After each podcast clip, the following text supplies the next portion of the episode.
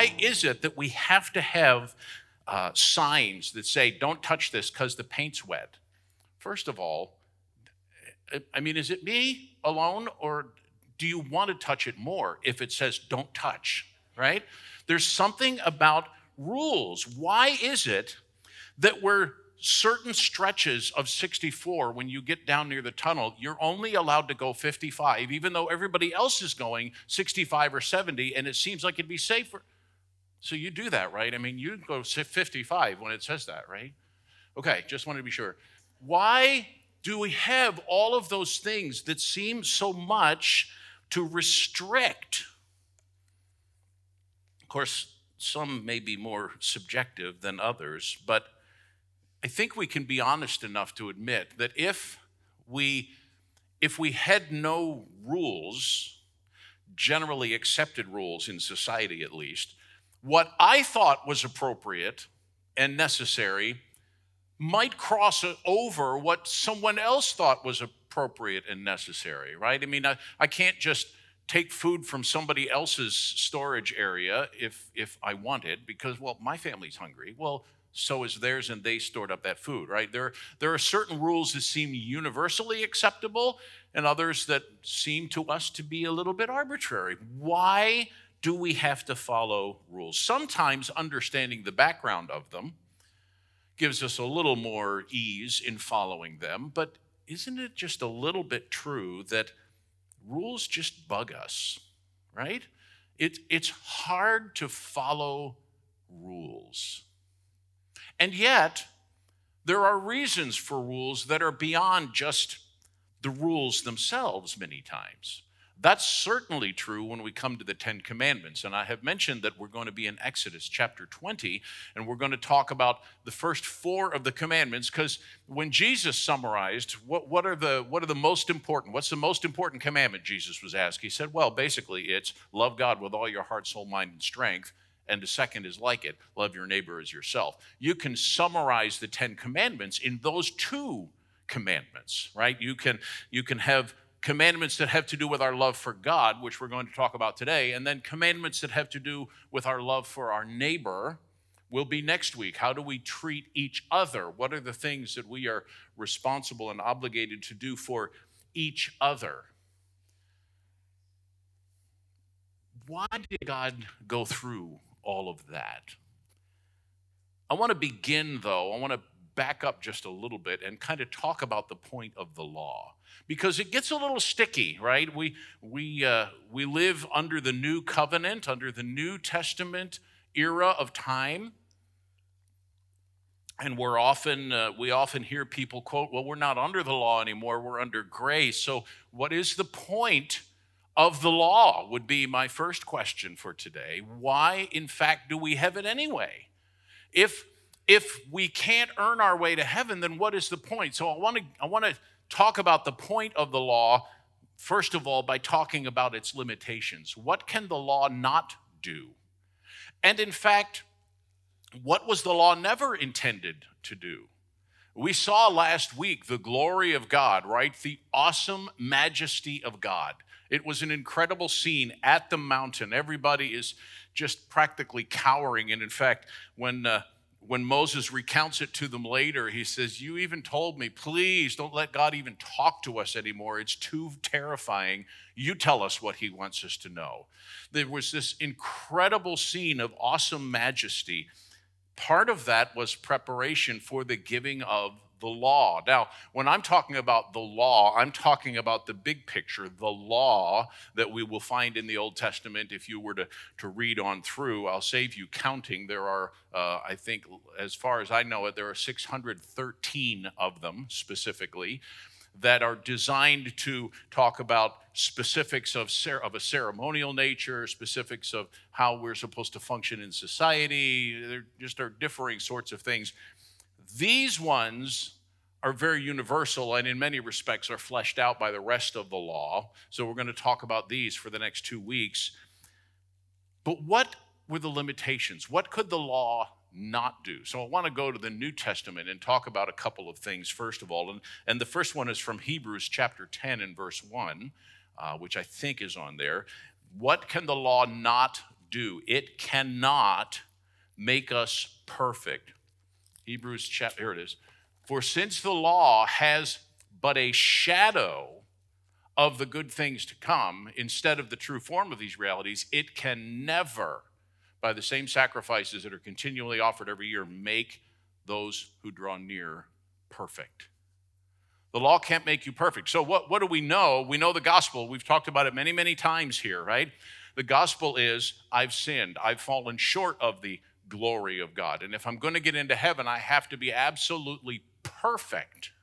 I cannot be mostly right. I can't be 90% good. I have to be perfectly righteous. That's why it's important that Jesus lived the perfect life I could never live.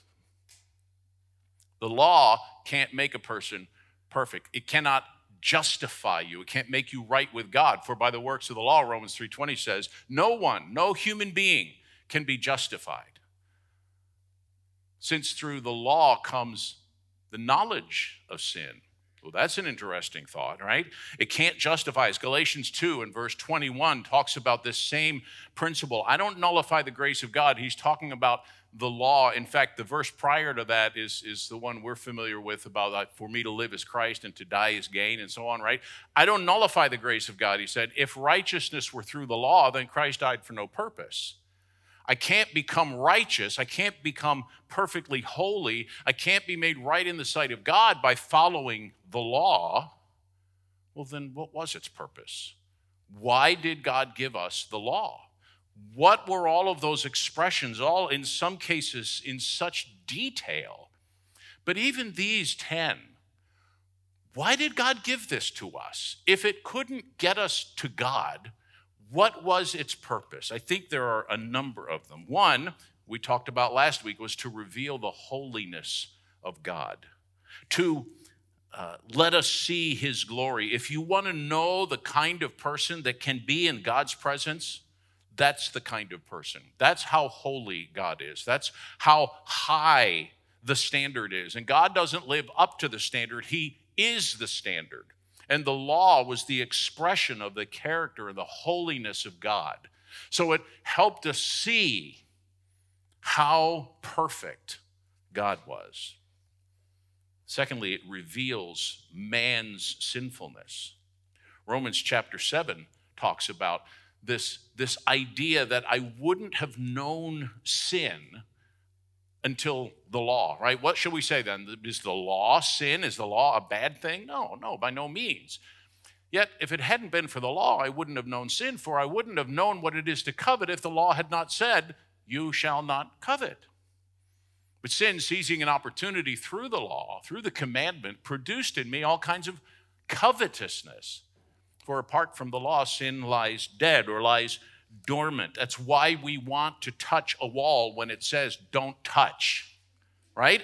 It's, it's why there's just this impulse in us because we wouldn't have even thought to walk by and touch that wall, except there's a sign on it that says don't touch this wall. What do you mean don't touch this wall? I will touch that wall, even if I come back with a handful of paint, right? The law reveals my sinfulness to me. See, most of us think we're, we're doing pretty good. Most of us are pretty content with, you know, I'm, I'm hanging in there because we tend to compare ourselves with others. Of course, never with others who are doing better, right? Always with others who are just doing a little worse. Well, I'm not as bad as whoever. The law reveals that I am sinful. The law in the case of Israel, distinguished his people from everybody else. Psalm 147 said, He, speaking about God, declares his word to Jacob, his statutes and rules to Israel. He has not dealt thus with any other nation. They don't know his rules. Praise the Lord. God demonstrated the uniqueness of his people by giving to them the law. A couple of more things that I think are important about this. Why did God give us law? What's the purpose? I think it was to prepare Israel for the coming of the Messiah. In Galatians chapter 3, Paul talks about how the law was, it describes it as a schoolmaster. The, the law was there to school us, to keep us in line until the coming of Jesus. It was there to, to help give us guidance until Christ came. And it was to illustrate. We read earlier from Hebrews chapter 10 uh, verse 1 that the law has but a shadow of good things to come. That's talking about Jesus and the righteousness available in Christ. It doesn't have the true form of these realities. Colossians says the same thing, talks about the substance of these realities belonging to Christ. So Christ fulfilled the law. Boy, I tell you what, Every time I find myself battling with my sinful nature, I am grateful that Christ fulfilled the law for me. If it depended on me to make sure I followed every rule and regulation, I would be in huge trouble. I suspect you would too. Matthew chapter 5 and verse 17 talks about that. This larger body of the law, Jesus said, Don't think I've come to abolish the law or the prophets. It's not that they are of no use. I've not come to abolish them, but to fulfill them. It's useful for us. It shows us God. It helps us appreciate the work of Christ. Jesus brought it to completion. He fulfilled the purpose of the need for something to lead to him. And the law still gives us guidance. So, lest you get to, to the uh, bit of confusion that, well, I'm not really under the law, right? Because it's in the New Testament, it said we're not under the law, but under grace. So something has changed, but it just means that the law no longer needs to bring us to Jesus. Jesus came to us. And so now we know, we know what has to happen you, you need to know that of these Ten Commandments, nine of them are repeated in the New Testament under the New Covenant, and in fact, in many cases, expanded on. Next week, when we talk about murder, we're not going to talk about hating people. Well, I'm not preaching, so maybe we will, but um, we, we won't necessarily only talk about adultery because Jesus said, if you look on a woman to lust after her, you've already committed adultery. So it isn't that, that the, uh, the law is no longer of any use. These things are all still very, very important to us. But what is the focus of the law? That's the second thing I want to talk about today. What is the focus of the law then? If it's not there to help us get right with God, if it's not there to help us live a holy life, why do we have the law. I think the focus of it is on God. And I find four things here that are useful to me to help think about how do I relate to God? How do I demonstrate my love for God? And I do it first with my allegiance. And all of these are given with a reason. Now, in the first one, the reason is given first. So, this is what Exodus 20, the first few verses says God spoke all of these words, saying, I am the Lord your God who brought you out of the land of Egypt, out of the house of slavery. You shall have no other gods before me. You don't have any other gods. Your allegiance is to be to me alone. No other gods because I am the Lord your God. He gave the reason first. God is wholeheartedly committed to his people. Wholeheartedly. He's the Lord. All of these words in here, the way he describes himself I am the Lord. I'm the supreme, self sufficient, eternal, unchangeable God who has committed himself in relationship to you. In fact, I am your God. Now, an interesting word. I am the Lord your God. That word your is singular in the text. Perhaps related to the fact that it says he's speaking to the children of Israel corporately, but perhaps he's reminding us that the relationship we have with God is also personal. I am the Lord your God. He is the Redeemer. He's the one who brought them out of Egypt, who brought them from the house of slavery, who brought them out of their bondage. Therefore, you are to be wholeheartedly devoted to me. He is wholeheartedly devoted to his people with whom he has entered a covenant, so he expects his people to be wholeheartedly devoted to him. That doesn't seem too much to ask, does it? Martin Luther said this, though, about what is our God. He said, Whatever your heart clings to and relies on, that is properly your God. So I got to thinking this week what are some of the things that we tend to rely on?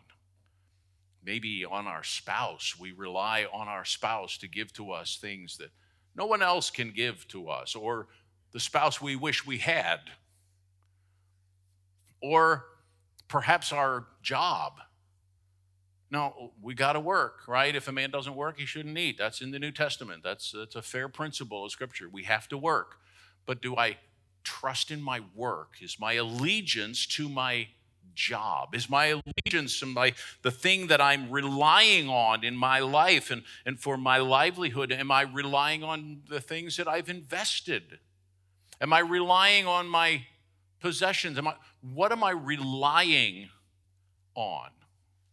It speaks to my allegiance. Here's what I'm most committed to because God is wholeheartedly, unswervingly devoted to his people. Therefore, we should be wholeheartedly, unswervingly committed to him.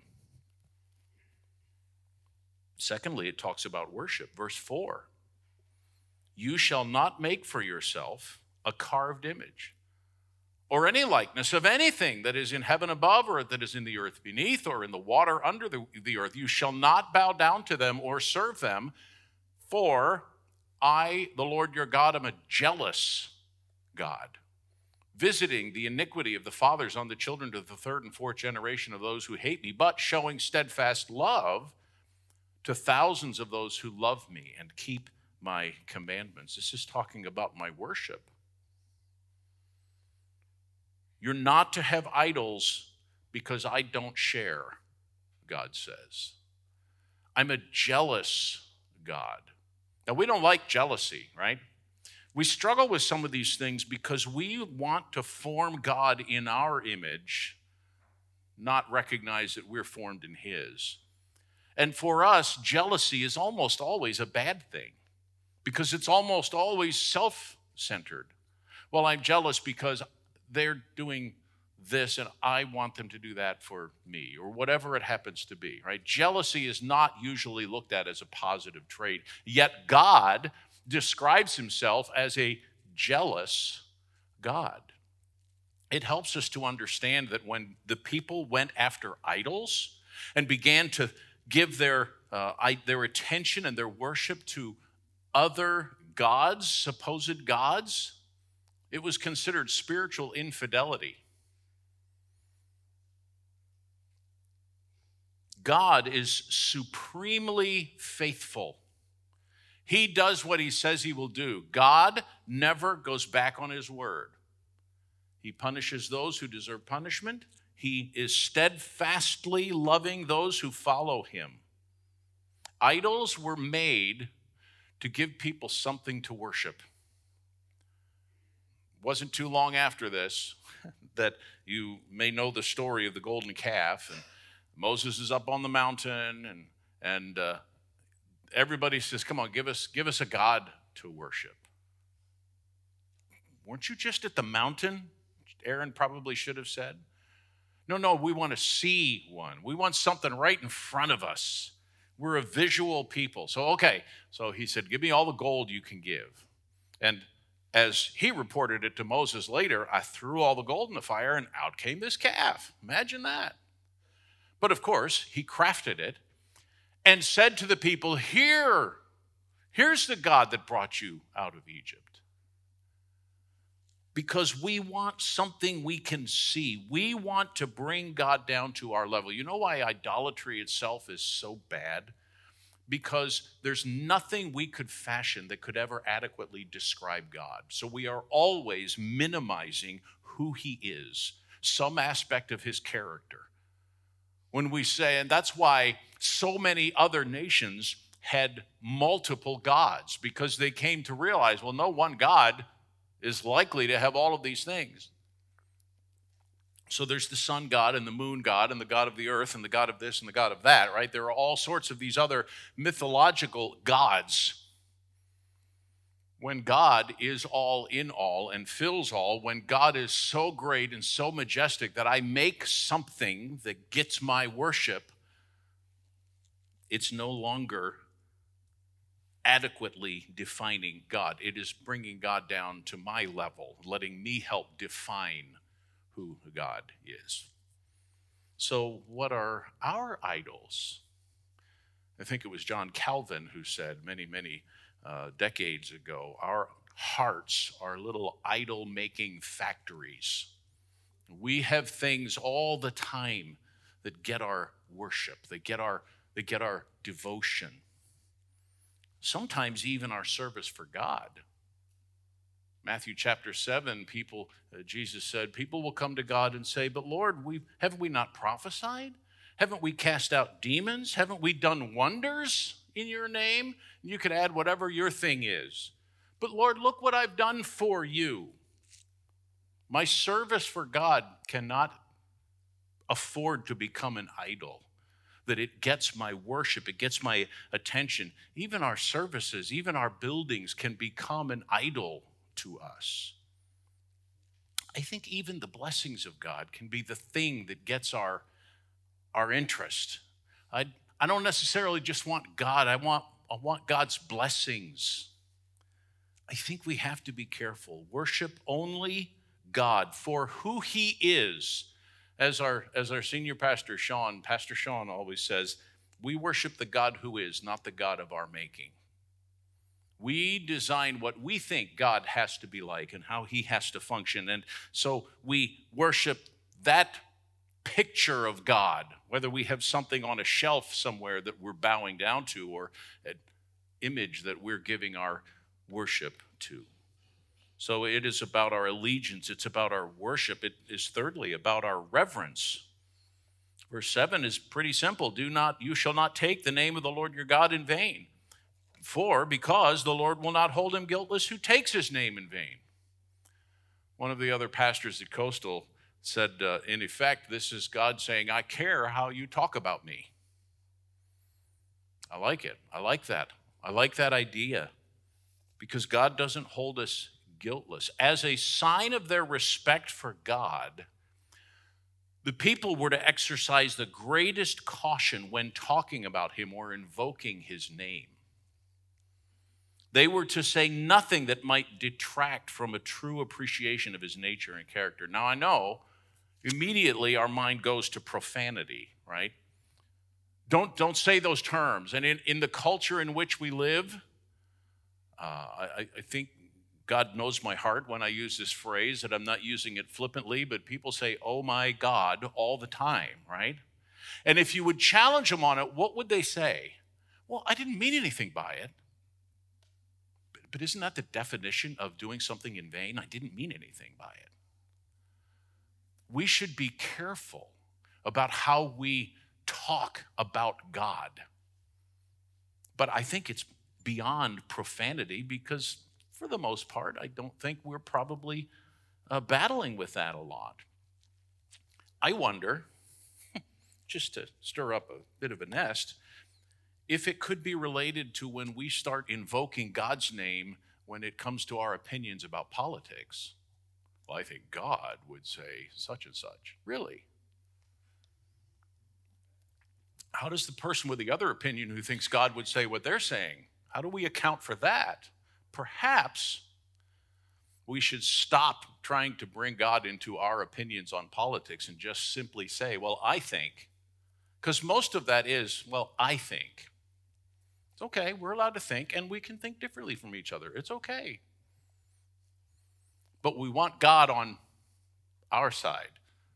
Remember in the early in the book of Joshua when when uh, Joshua was out walking around one evening and the angel of the Lord was there. And what was his question? He said, Are you on our side or on their side? What, did, what was the answer? Neither. that must have been rather shocking to Joshua. God wasn't on the side of the Israelites, He was there because He wanted them to be on His side. There was only one good side to be on, and it wasn't Israel, it was God's side.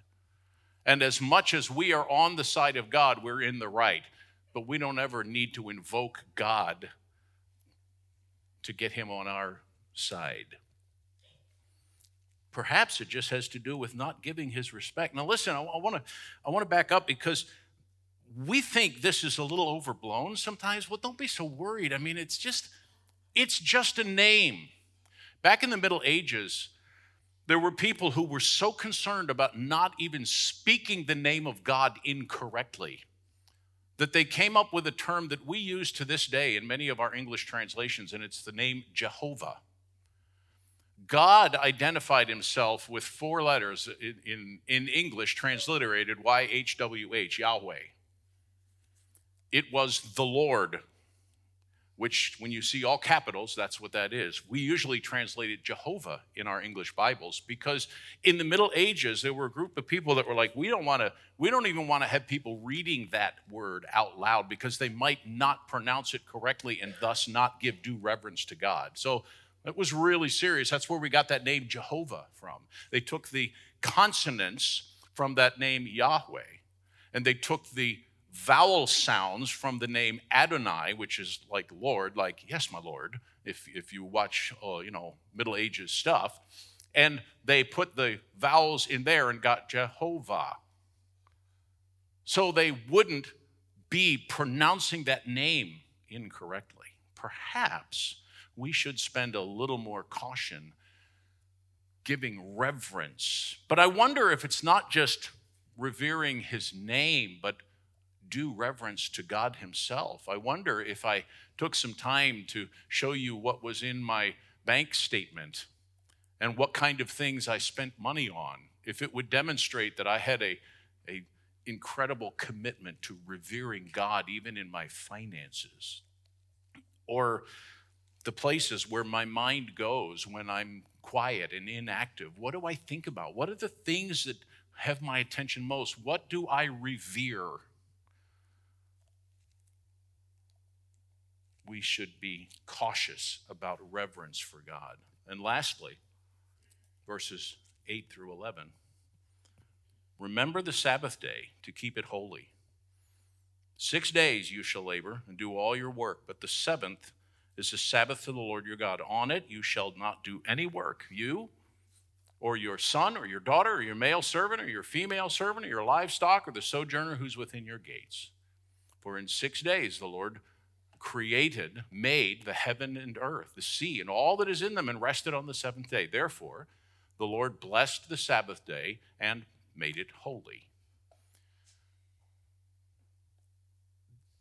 we talked about this a few weeks ago, so I, I don't intend to take a, a long time dealing with it, but this principle of Sabbath, God is saying regarding our time, keep the Sabbath because I did and I blessed it.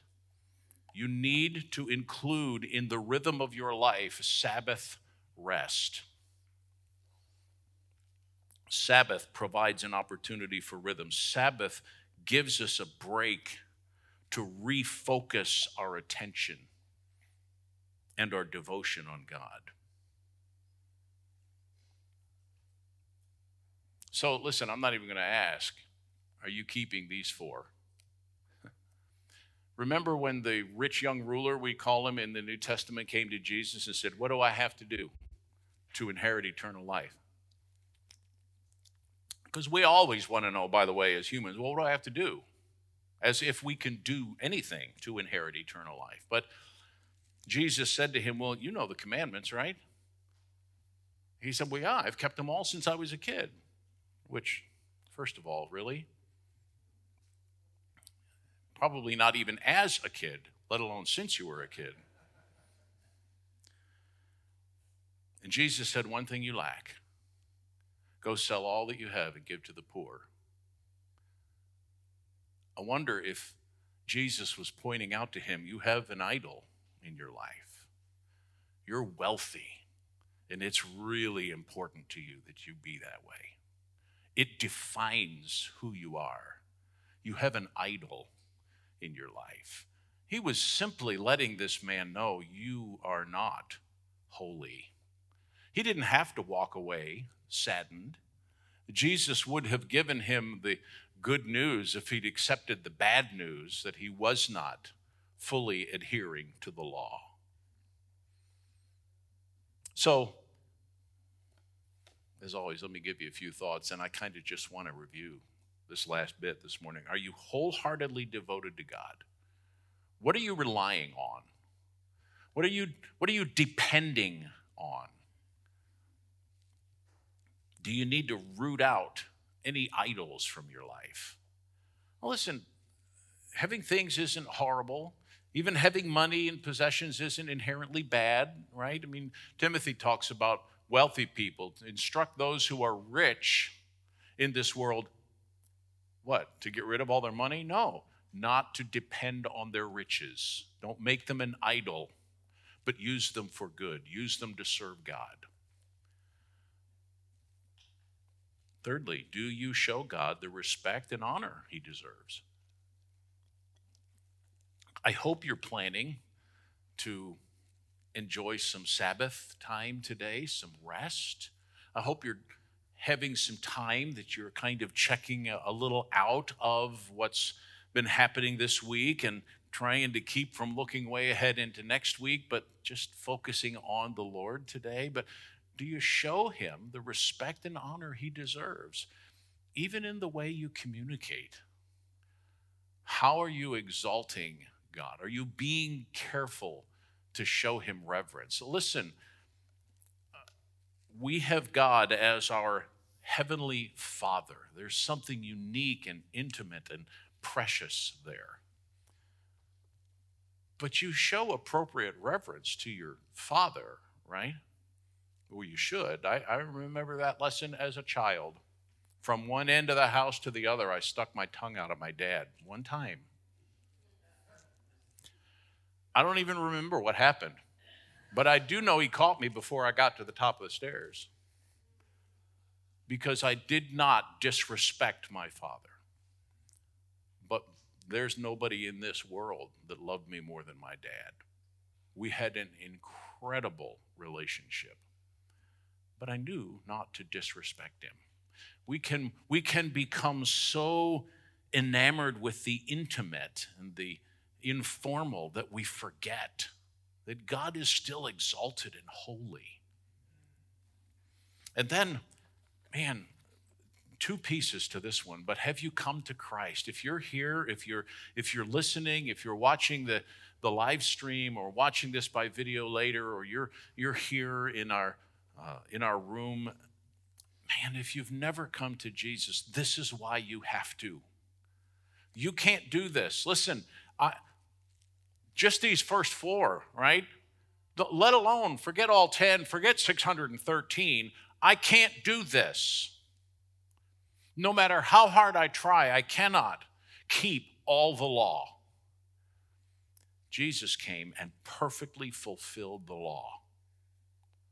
And so, I acknowledge I'm a sinner. I acknowledge that I fall short. I acknowledge that this isn't me.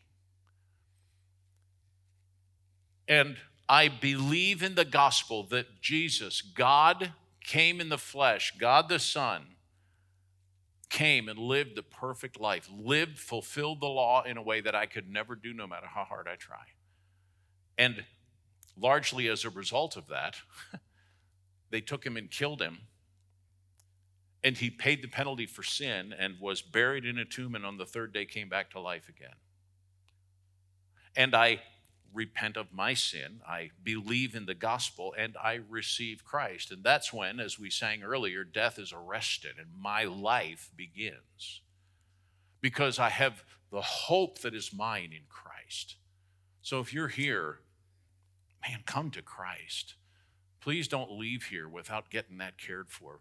Mark it on your Connect card. Put in there, I'm interested in a relationship with Jesus. Somebody will get in touch with you. We will get a hold of you and talk to you about that. If you're watching online or watching our live stream, just mark something in. You can get online and send a note, get info at gocoastal.org and say, listen, I was listening to, to Wilson down in Hampton and I'd love to talk to somebody. I would love for that to happen. And for those of you who I know is the majority who have already trusted in Jesus, I hope that studies like this will help you be grateful again for what Jesus accomplished for you. Because Jesus didn't make me perfect. Jesus is perfect. So God sees me as perfectly righteous in Christ, not in myself. It gives me such hope, gives me such joy to know that God views me in terms of my account with Him as perfectly righteous because of what Jesus did. Man, I hope that's true of you. I hope that uh, encourages your heart this morning. So, listen, the team's going to come back. We're going to sing another song before we head out of here, but I'm going to pray, and uh, then we'll come back and do our blessing and go. Father, thank you so much for the reality of the gospel. Thank you that it rescues us from our inability and our incapacity to honor you, to, to live rightly before you. We know that we cannot live perfectly. We know that we cannot be holy on our own. We have proved it over and over again. So thank you for Jesus, who came and lived perfectly so that we could have his righteousness applied to our account. So I pray that you would remind us of that today. And even as we sing here, Lord, would you just remind us of the reality of who we are in Christ? And Lord, I pray for the one or more that's listening that doesn't know for sure that if they were to die today, they'd be rightly related to you. I pray that they would have the courage to come and talk. Let us, let us show them how they can know for sure their sins are forgiven and they're rightly related to you and on their way to heaven.